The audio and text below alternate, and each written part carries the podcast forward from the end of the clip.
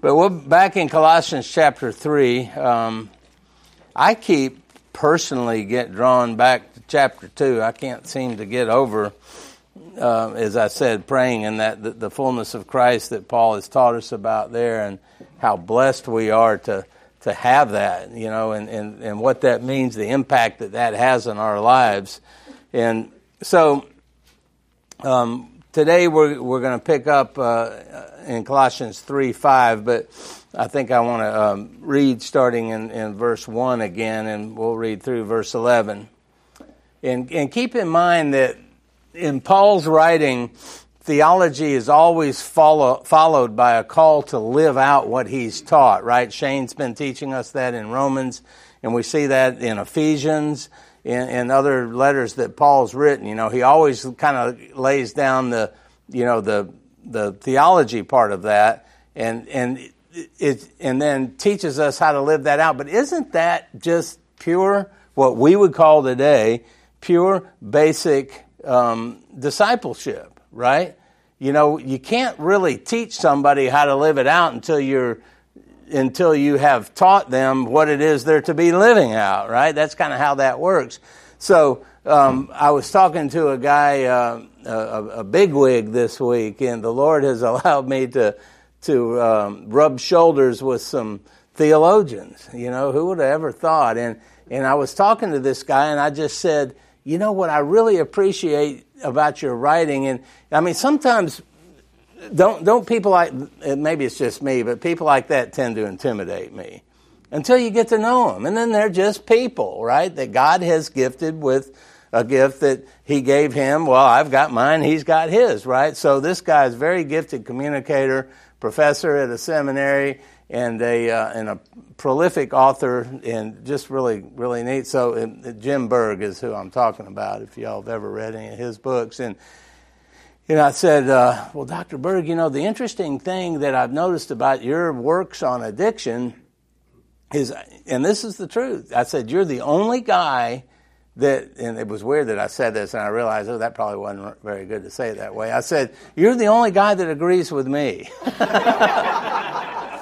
you know, I've been saying from the absolute very beginning of my ministry that the answer is, is evangelism and discipleship. And that's how his stuff writes. He, I think I shared with some of y'all that um, I'm on this panel for his um, D men, and and and uh, he's got a 92 page syllabus that they asked us to read, and he that's how he is. You know, he doesn't go into all this, you know. And, and you read a lot of other people on addiction, and, and they you know they just talk about that all the time. He's he's evangelism and discipleship, and that's what Paul does, right? This theology followed by a call to live it out. That's evangelism and discipleship because we got to be really careful and, and, and be, of course, we can never tell when somebody's saved and they're not saved. That's not up to us, but you, you can get, gain a little bit of an idea perhaps sometimes if you see fruit in their lives. But, but there, we got to guard against, and that's what Paul does so beautifully, we got to guard against discipling before we've evangelized. Otherwise, we're producing what? Pharisees, right? You know, you're, you're, you're, you, we've made an assumption that they uh, know the Lord, and so we're just carrying them on down that path. And we really got to guard against that, especially in our day and age today, living in the southeast as we are, where everybody's saved, right? I mean, when you think about that, you know, and and um, you know, we talked about David Kemp a minute ago. I remember one thing he told me. This was probably ten years ago. He said, "You know, the more I study this, it seems like." the narrower the gate really is. You know, and I don't say that as a scare tactic or anything like that. I say that as a challenge for us to get out and do some evangelism to people that perhaps are um, thinking they're right with the Lord and they're not. So Paul does that. So we'll read uh, 1 through 11 here, chapter 3, Colossians. If then, and remember last week I said that really. Uh, probably better translated since. So if then you have been raised with Christ, seek the things that are above where Christ is, seated at the right hand of God. Set your minds on things that are above, not on things that are on earth. For you have died, and your life is hidden with Christ in God. When Christ, who is your life, appears, then you also will appear with him in glory. Put to death, therefore, what is earthly in you. Okay, here we go. We're getting into the meat of it now. got all that theology. You're in Christ now. Put to death what is earthly in you sexual immorality, impurity, passion, evil desire, and covetousness, which is idolatry. On account of these, the wrath of God is coming. In these you too once walked when you were living in them. But now you must put them all away anger, wrath, malice, slander, and obscene talk from your mouth. Do not lie to one another, seeing that you have put off the old self with its practices and have put on the new self, which is being renewed in knowledge after the image of its creator.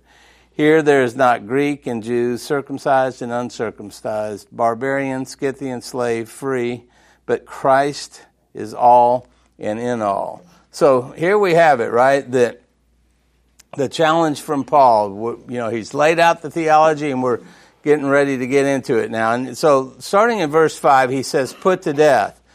and, and, he uses um, this word. I, I realized that in my notes, as I was reviewing them, that I really hammer this a lot. And uh, so I apologize for that up front, but it's a real problem, right? So I think it needs to be gone through in great detail and hammered a lot. So Put to death, as Paul uses it, means a discard of the evil practices. Get rid of them, right? Get them out of your life. And he could have easy, just as easily said, control your, your sexual impulses. But that's not what he said, right? Uh, instead, he uses shocking, radical language. Kill your body parts when it comes to sexual immorality and greed. John Owen, the great Puritan, he put it like this Be killing sin, or it will be killing you. That's a great quote, isn't it? The verb, it's very strong and it, it suggests that we're not simply to suppress or control evil acts and attitudes. We are to wipe them out. Completely exterminate them.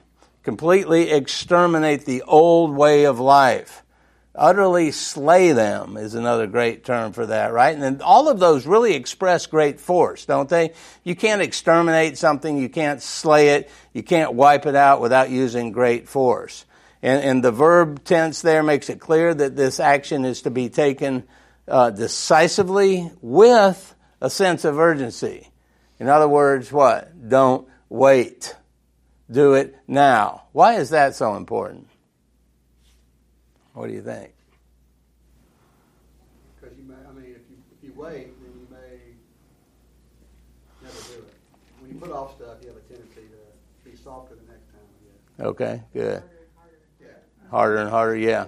Yeah, and even start to maybe even justify it a little bit, right? You know, but no, this he he's wanting it done real quick, right? And and the meaning and the force of this verb, the tense of it suggests vigorous, painful act of personal determination. He's using radical terminology. You know, he's, he's telling us get a hold of your sinful nature and um, wrestle with it, nail it to the cross. Nothing short of a violent death will do, is what he's basically saying. And guess what? I mean, you know, and I know that very often this old nature squirms off of the cross.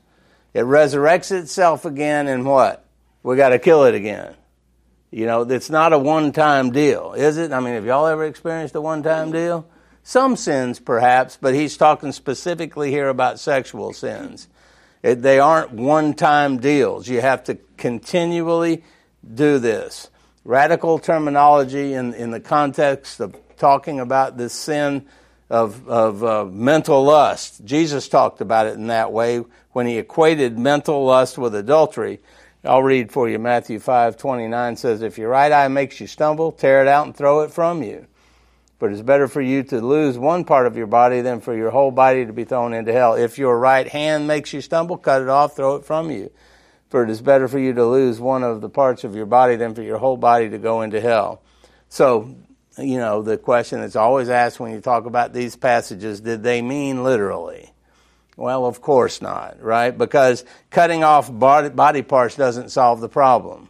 We still got eyes, and, and, and physical dismemberment can't change your heart. So you pluck your eyes out, your heart's wicked, you've seen it, you've thought about it, it's implanted in your heart, it's there. So it, he's not talking about literal. Um, you know, you could um, cut your hands off and pluck your eyes out, but as long as your brain is still working, you still have a problem with lust, right? I read um, uh, centuries ago in England, if a pickpocket was caught and convicted, his right hand was cut off. If the same guy is caught again, guess what? They cut off his left hand. And they, they have documented in, in English history in London that one pickpocket lost both his, both his hands and he continued his occupation stealing with his teeth. You know, and they got caught doing that. So I don't know, they didn't say if they pulled his teeth out or not, but but you get the point. Literal amputation is not going to fix the problem, right? Because it doesn't change the heart. So what Paul and Jesus want us to understand is that we got to get radical in deal, dealing with our sin. Right? Jesus taught that all sin begins in the thought level in Mark chapter 7, right? You and I do nothing without thinking about it first. We don't just inadvertently sin. You know, I mean, we might do something inadvertently that's sinful and realize it right, you know, out of a what we might call a dumb or stupid mistake, but then the spirit. But but when you're talking about these kinds of sins, you know, nobody just um, inadvertently becomes sexual, immoral, impure, or has evil evil desires and passions and covetousness. Those are well thought out sins, right? Nobody ever cheated on their spouse without first thinking about it. We need, we need to judge it when the temptation pops into our minds. Kill it right then, then it won't go any further. Now, a lot of y'all that have been around me for a long time, I got a phrase for that. Does anybody know what it is? I bet John Michael does. What is it? Some of y'all are a little too young. You'll know it. He'll know it as soon as I say it. There, what? Nip it in the bud. I, I say you got to Barney Fife it right? Nip it right when it starts. That's the way to get rid of it. Deal with it now. Now, guess what? You might take the pruning shears out and nip that bud, and it falls to the ground, but the plant, the evil of sin in our flesh, is so strong that that bud pops right back up, and it might be right there again, right? But uh, we need to do it right away. Tearing out our eyes, cutting off our hands. Jesus meant what he meant was to take radical action. Jay Adams, um, the you know the uh, great biblical counselor author, he calls this radical amputation. Right, get rid of the things in your life that are causing you to stumble like that. Um, you know, one of the things. Um, what, what do you think probably is one of the biggest stumbling blocks for people in talking about sexual sins? One of the biggest pornography. So that would mean what? How, what would radical amputation look like for that? Get rid of your smartphone. Yeah, sure. Put on your smartphone to protect you. Put okay. Put a protection on there. Uh, you say no.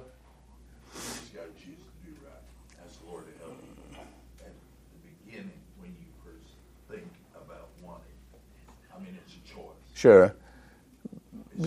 Yeah, I, I, think you can go both ways there. I mean, it's definitely what you're saying is correct, but I don't think it's necessarily wrong to have something on your on your device. To you know, um, it's not sinful. It it could be a deterrent, but granted, what should be the ultimate deterrent? The Holy Spirit, right? So um, probably, I mean, I have covenant eyes on mine. Um, I put it on there for a uh, because I was counseling with a guy that was struggling with pornography, and he told me that I I can't remember exactly.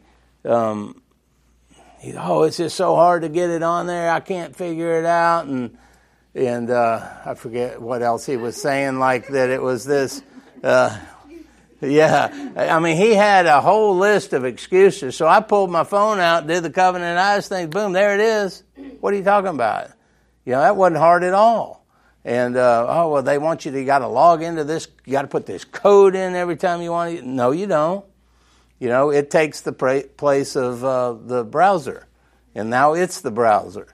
And so I've I've kept it. It's been a couple months. So every Friday, Kit gets a uh, she gets a grade on me. You know, Tim did well, and it says give him a high five. but you know that one's big. But there there's a, there's a more perhaps today. Ten years ago wasn't as big as the smartphone, computer, iPad thing, but the the TV, just the basic television, right? The guy that led me to Christ, uh, David Simmons, we used to party with him in high school, and 25 years later, he led me to the Lord. And he told me, I remember the first week he was discipling my wife and I, he said, You know, and you really ought to consider that one eyed devil you got over there. And I said, What? and he said, The TV. And I'm not saying get rid of your TVs. However, I've I've been with people before where a provocative show will come on the TV and they'll do something like bow their head and pray and ask God to help them not to sin. That's not radical amputation, right? Pick up the remote control and change the channel. That's more of, or throw the TV out, but um, your wife might get mad then. But, you know, we got to be honest. It's real easy to play games in this area, right? we can look real godly outwardly. I can walk in here every Sunday morning and put on the appearance that, man, I got it together. All the while, I can be entertaining lustful thoughts. And guess what? None of y'all know, right? But that's like tolerating cracks beneath the dam. And you've heard of those stories when uh, the dam breaks. And when the dam breaks, what happens? Everything below it is annihilated because the force of that water just wipes it out. That's how our sin is. I mean, in, a marriage, when the husband has um, been exposed to this, it's like the releasing of, of water. You know, it just destroys the marriage. And, you know, honestly, in Scripture, too, it says the Lord will judge our thoughts. You guys don't know him. You can judge me all day long with the sins of my life that you see, but you don't know my thoughts. The fact that God does, that bothers me deeply. I don't know if it bothers y'all, but it bothers me deeply because I can't get away from those, right? But remember that nobody ever falls into the sin of sexual immorality without thinking about it beforehand. Radical action. Yes, sir.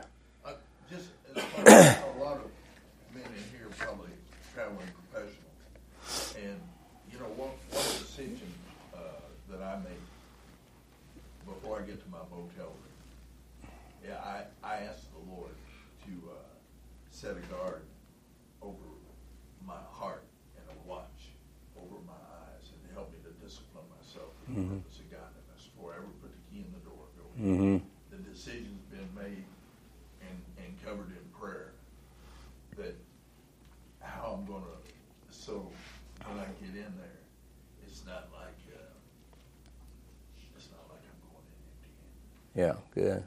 Yeah, because now your your um, your focus is on your commitment to the Lord rather than yeah, that's good. That's good. So Paul tells us here, you know, that he he doesn't say this let go and let god deliver you right he took action right you got to take action and um, you know he doesn't even say to pray for deliverance from the sin i saw a video this week um, on an addiction issue of a, a kid grew up in the church he claims and could be a christian i don't know i don't know him but you know professing and and he got into opiate addiction, and he he um, he was his mom found his journal. He's in the hospital in a respirator, and his mom found his journal where he was asking God to deliver him from that sin. now that's not a bad prayer on the surface there, right? Because that could be just a we could that could be a confession, right? But there was no repentance there because he continued in that. So we we can't that that's fighting let me say it this way that's shooting one bullet. right? And the enemy's not going to die with one bullet, right? We nobody in the military walks out of their barracks with their clip with one round in it. You know, I don't know what it's like today, but in my day, we used to um, take one banana clip. They held 20 bullets, and then we would take black electrical tape and wrap another one going the other way under it, so you could release that one and flop that one back in there. It was a lot quicker than reaching in and getting another one. You know, you can't shoot one bullet at this enemy and expect it to go away, right? Paul says to put it to death. And matter of fact, it's a command directed for every Christian, and it's based on that truth uh, of verses 1 through 4 that we looked at last week. Since you have been raised with Christ, seek the things that are above. If your mind is seeking the things that are above, you're not going to be down here doing this other stuff, right? Um, because of who we are in Christ, we are to take action. Now, Here's another rub. I know for none of y'all, but you may talk to somebody that this is a bad rub. You and I have to take responsibility and be actively obedient in sexual purity. Are you all right with that? A lot of people aren't. A lot of people say no. In Christ, we don't have to take responsibility. You know, well, then the question then arises well, you know, what do you do with the verse where Paul says, work out your salvation with fear and trembling? Right? Or he says in uh, Titus 2:11, "For the grace of God has appeared, bringing salvation for all people, training us to renounce. There's a responsibility, ungodliness and worldly passions, and to live self-controlled, upright, and godly lives in this present age. There's responsibility. Some people think for us to be responsible and living godly lives is opposing God's grace, and it's not. Right? It's it, it's not because His grace instructs us to deny things in our lives. That's what He tells us to do. So we take responsibility. We're not talking about working for our salvation. We're not talking about um, obedience for acceptance. You know, I talked with somebody this week that uh, fell into some sin and they thought, oh, you know, it's done. You know, and matter of fact, they went so far as to say, maybe I have uh, committed the unpardonable sin. You know, I've been at this for so long. Maybe maybe that's what it was, and, and I'm just done.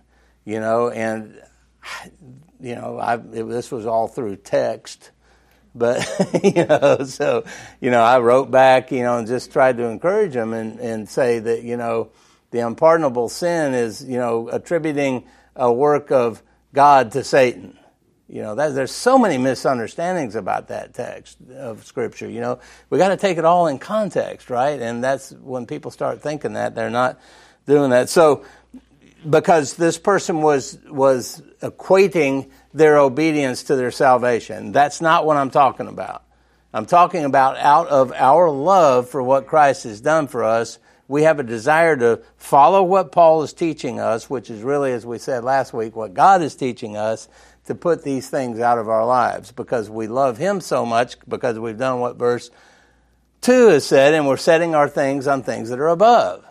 Right? You see the difference between that? Um, one of my favorite stories, the great godly man, author, speaker, Jerry Bridges, tells of an illustration where he had a wonderful quiet time and he, he um, gets up ready to go to work and his wife does something that that's the wrong way to say that. His well his wife did something let's leave it at that. And he didn't like it and he fires off at her of course, his firing off at her, he realizes it wasn't because of what his wife was done. He realizes that it was the sin in his own heart.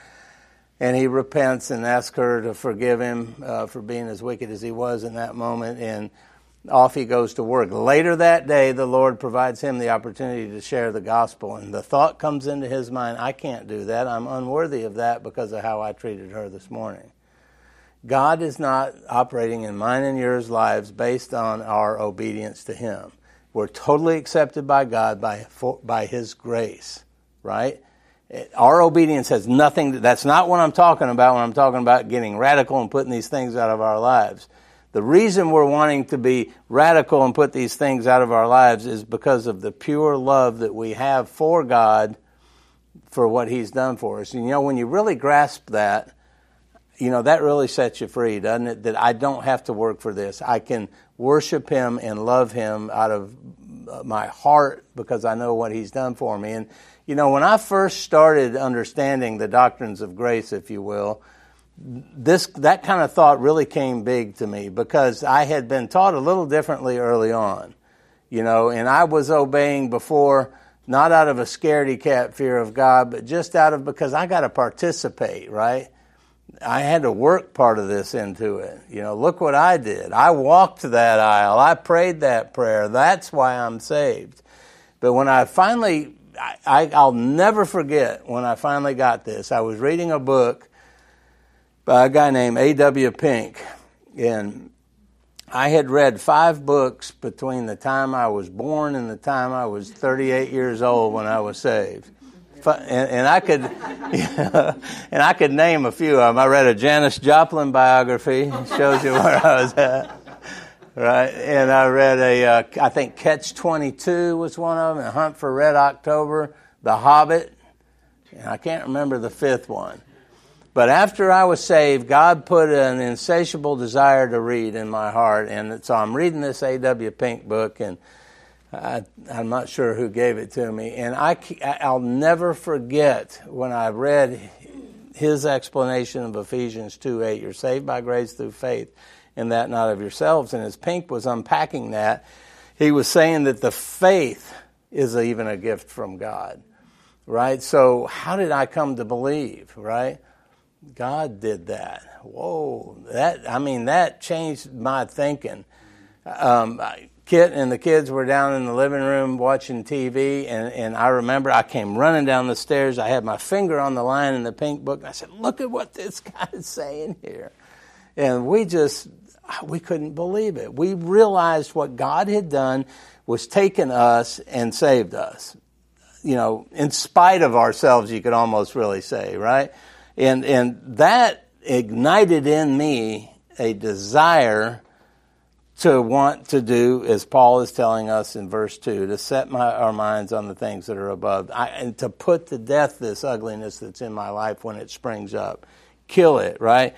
Well, to dive into these words a little bit, the first one, sexual immorality, which of course is where we get the English word pornography, and that, that means every kind of immoral sexual relationship. Um, this was an interesting thing um, that I came across in a commentary. Chastity was one of the completely new virtues with Christianity. You know, Christianity was, it was unheard of until Christianity brought it into the world. So Paul's call was radical to the pagan culture, right? When he started talking like this. Well, guess what? It is today as well. I was counseling with a guy within the last year or so, and he was talking about you know getting in a relationship with a girl and and um, and living together. And and I started telling him my views on that. And he he said you're just a moral fuddy duddy aren't you? And I said what do you mean by that? And and you know what he told me? He said he viewed marriage the same way he views buying a new car you got to take it for a test drive first to be sure it's the one you want. This guy said that to me. Can you believe that? You know, this guy says, I mean, he professes Christ. And he said that to me.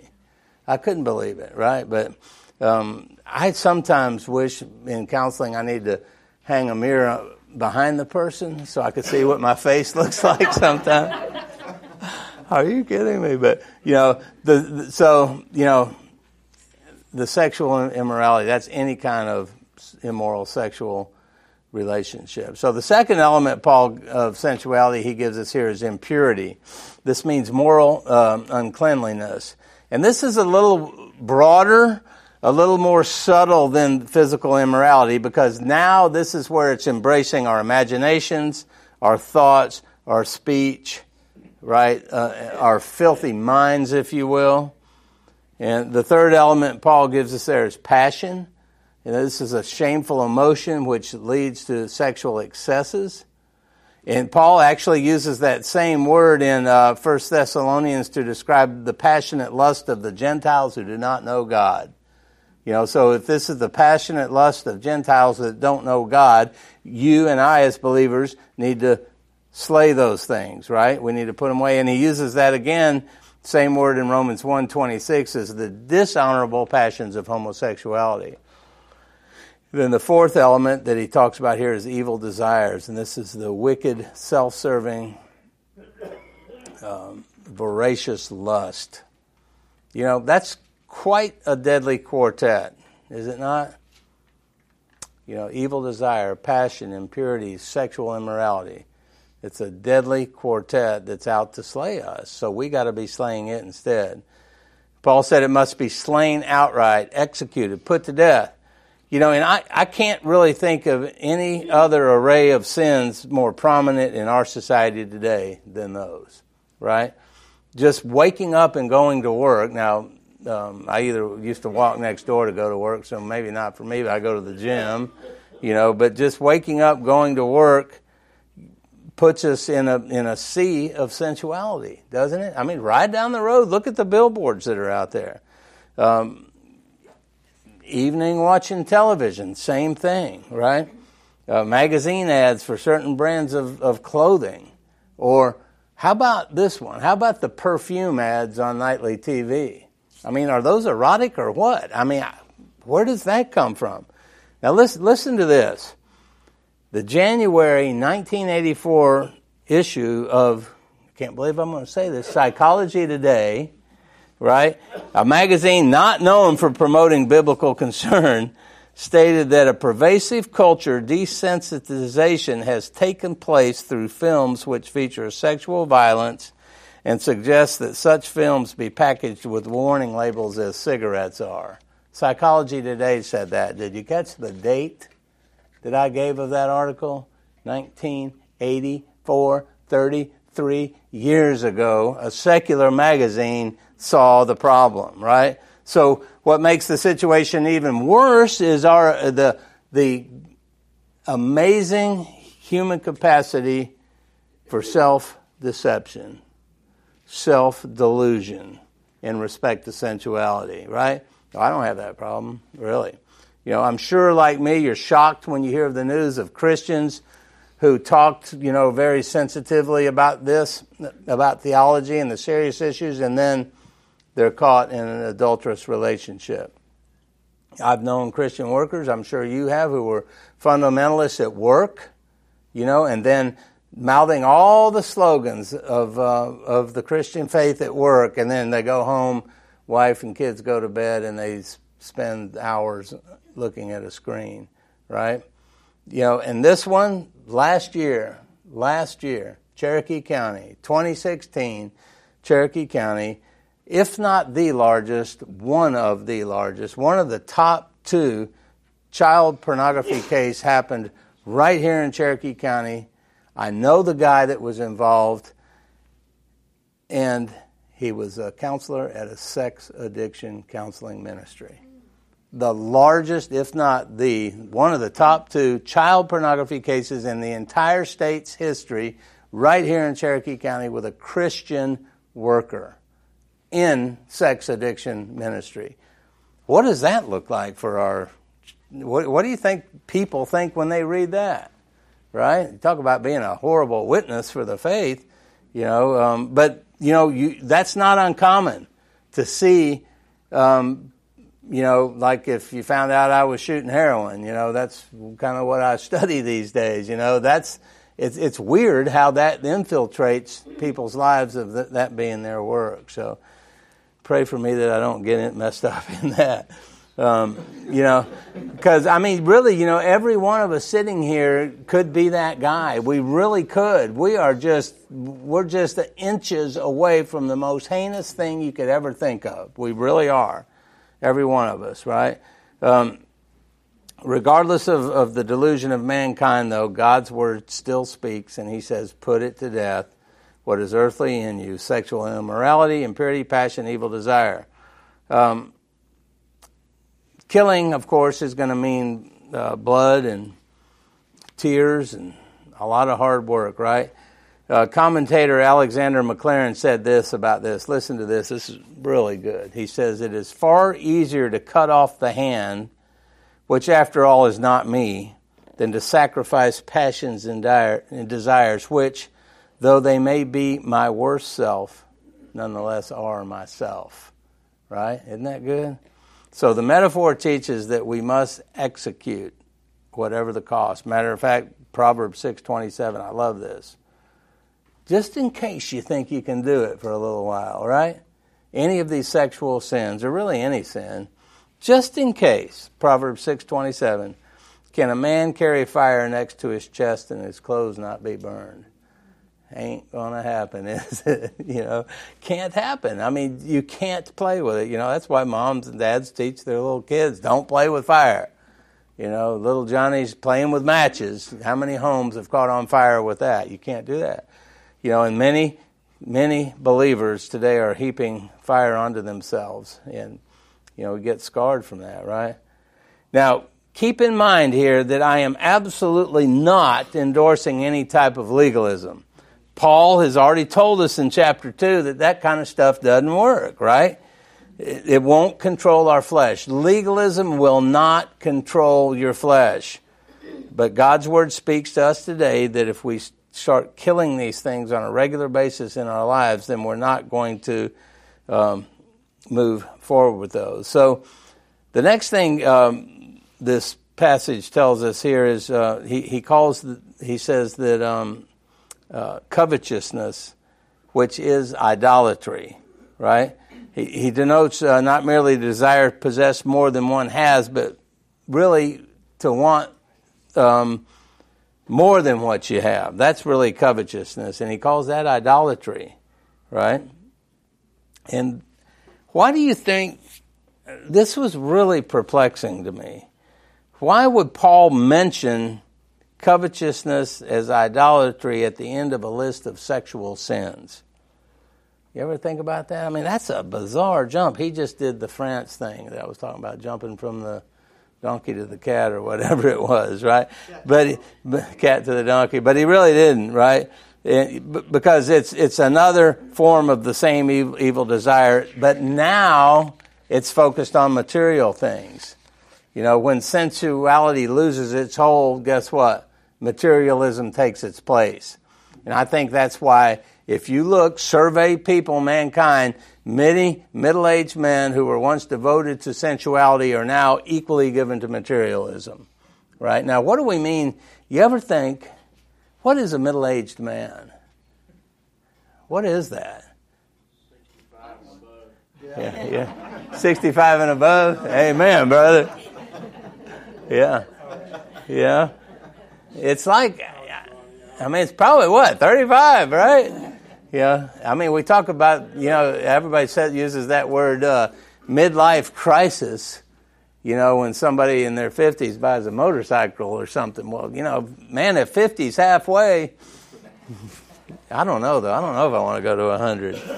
Uh, I would run out of things to do by then.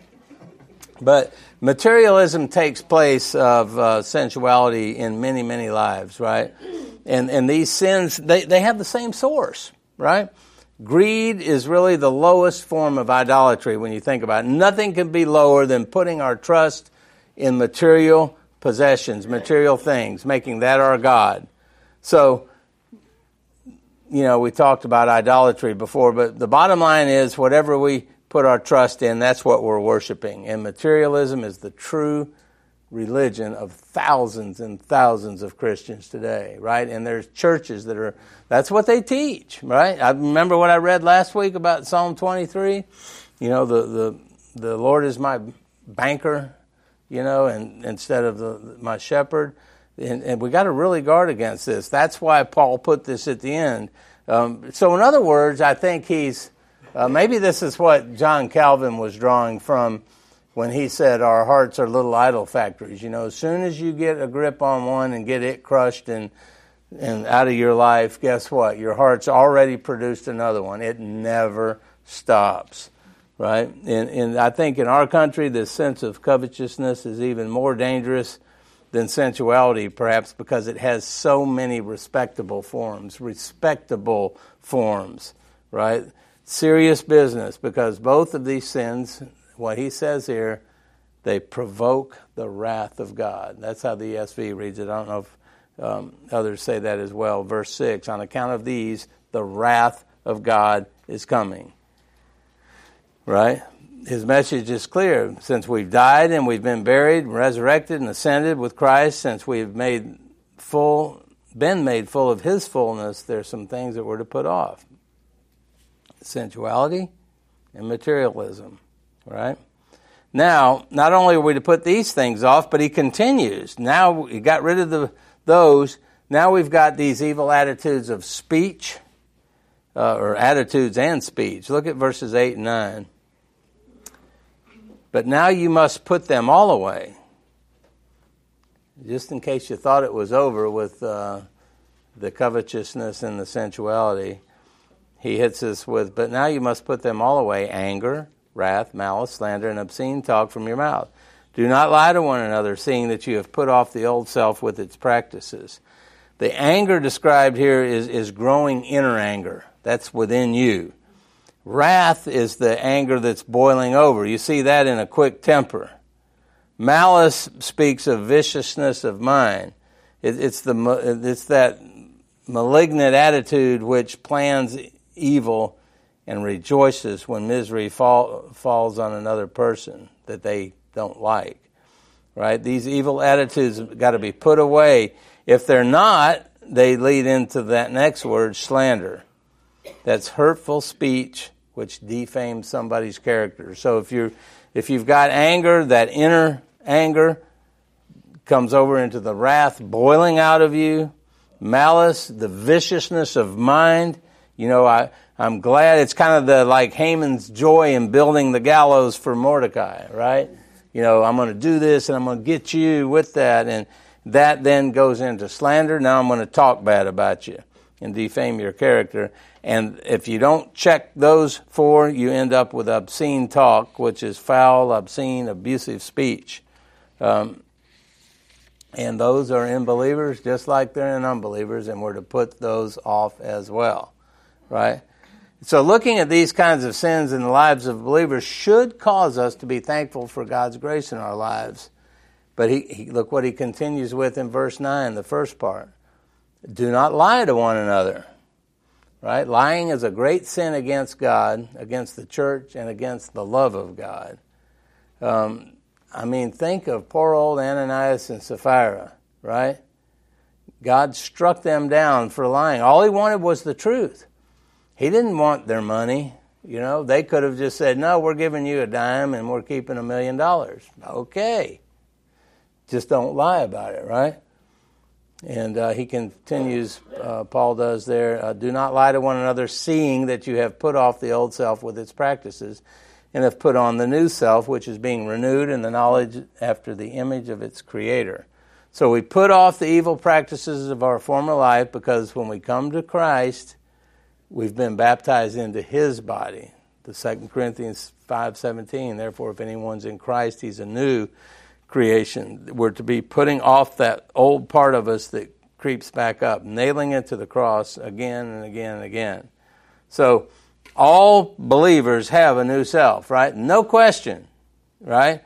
We have new spiritual sensitivities and abilities that, that wonderfully display a new life of Christ or even a new poss- new possibilities in this life of Christ. I mean, did you ever, you know, when you were first saved, what, what was the first thing you started noticing? What do you think?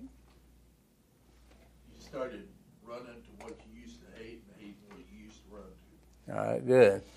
And what caused that? I mean, did you ever kind of almost even look behind you and wonder what is going on? You know, I, I mean, really, uh, mine was so drastic that it was like um, the force.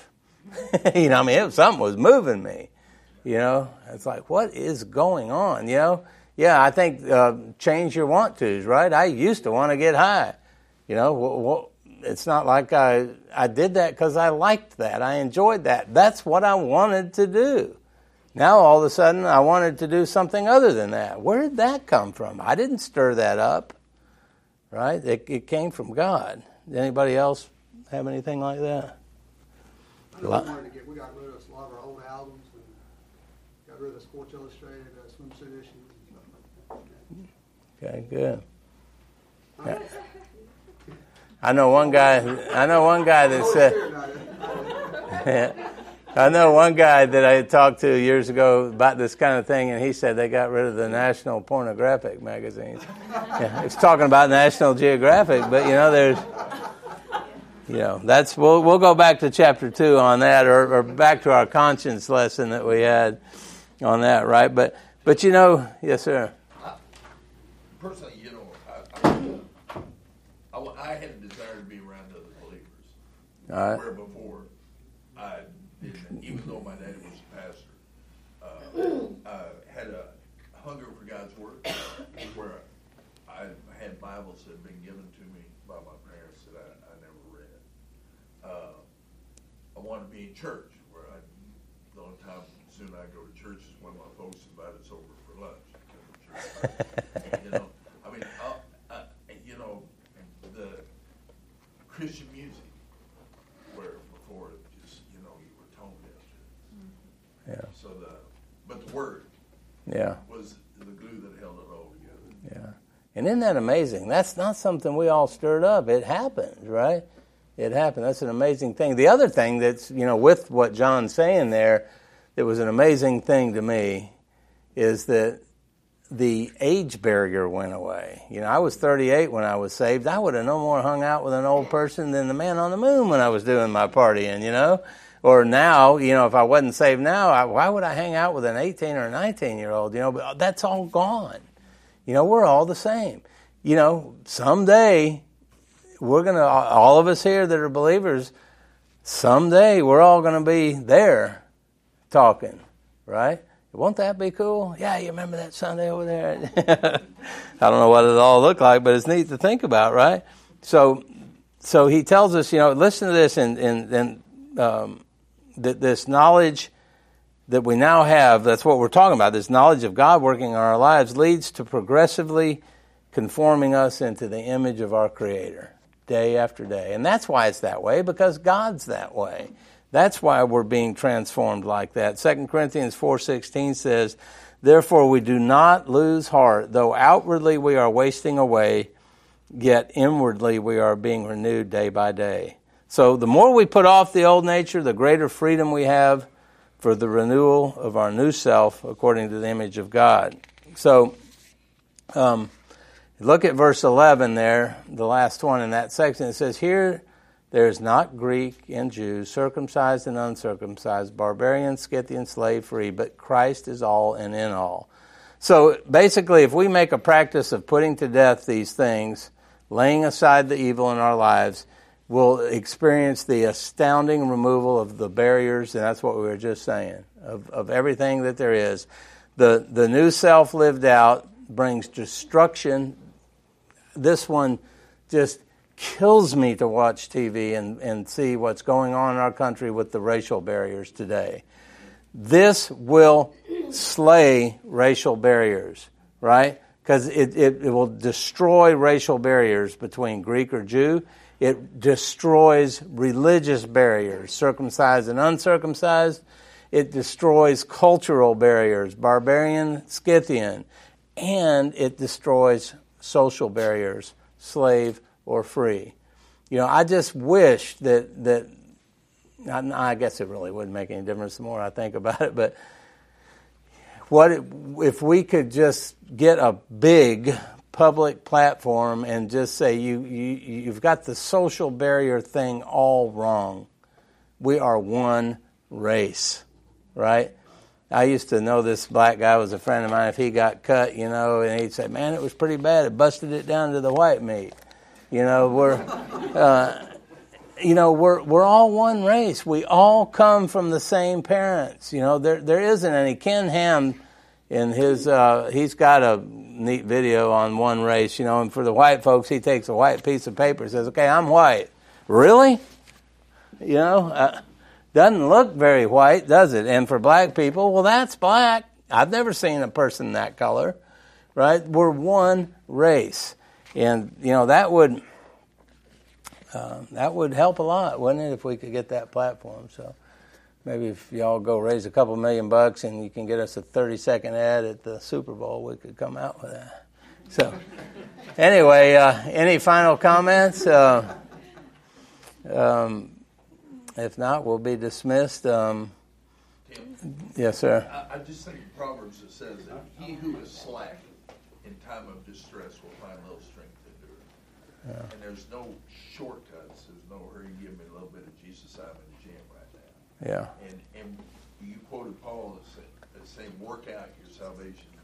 That it's the word. It all starts with the word. yeah, And and it's we got to be in the word, or uh, we're not going to be able to stand. yeah, yeah. That's good. All right. Well, thanks for your time.